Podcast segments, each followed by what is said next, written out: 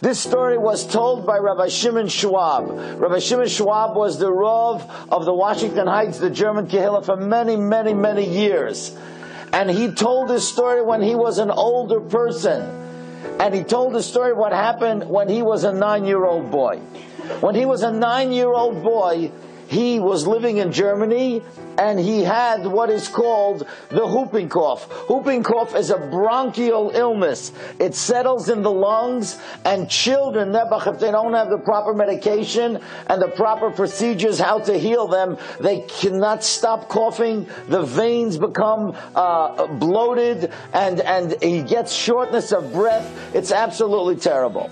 So every generation has its own methods of medications. So when he was growing up in Frankfurt in Germany, what they would do is they would take a huge pot of water that was heated by kerosene and they would ask the little boy or the child, whoever had this terrible illness, that he should bend over the hot scalding water and the vapors would come into his mouth and through his lungs and would clear his lungs.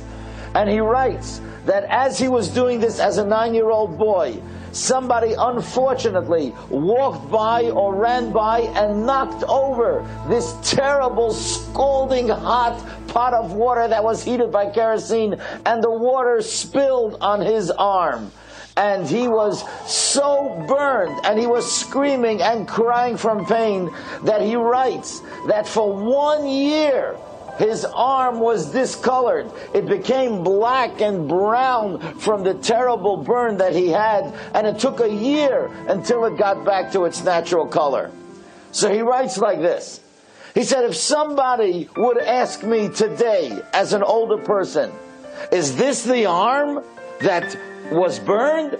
Of course, I would say yes, this is the arm that got burned. He said, but if you think about it scientifically, there's not one cell in my hand here today that was there when I was nine years old. Because every one of the red blood cells, they die out and they regenerate. And it's interesting, they die out after 120 days. You know, we always wish each other we should live till 120. Red blood cells also live till 120. I couldn't get over that. But anyway, but so the red blood cells, after 120 days, they regenerate. So he said, What do you mean this is my arm? This is not the same arm that I had then. There's not one cell that's the same. What makes it the same arm?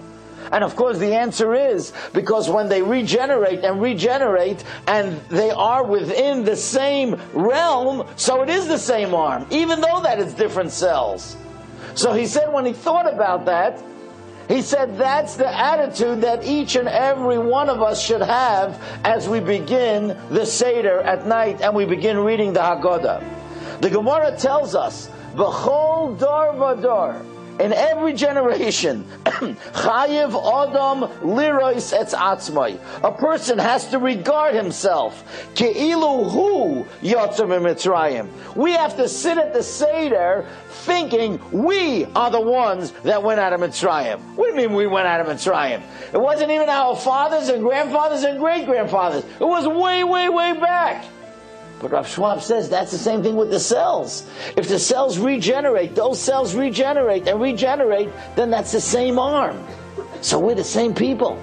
Because it's our parents way back who regenerated, had children, had children, had children. So it's all the same.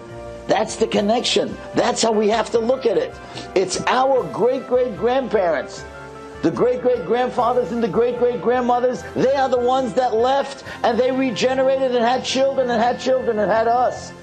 So if we really take the Seder seriously, and if we really think about it, then we can really get into it and understand that it is us, we, who now go out to Cherus and to go out to freedom.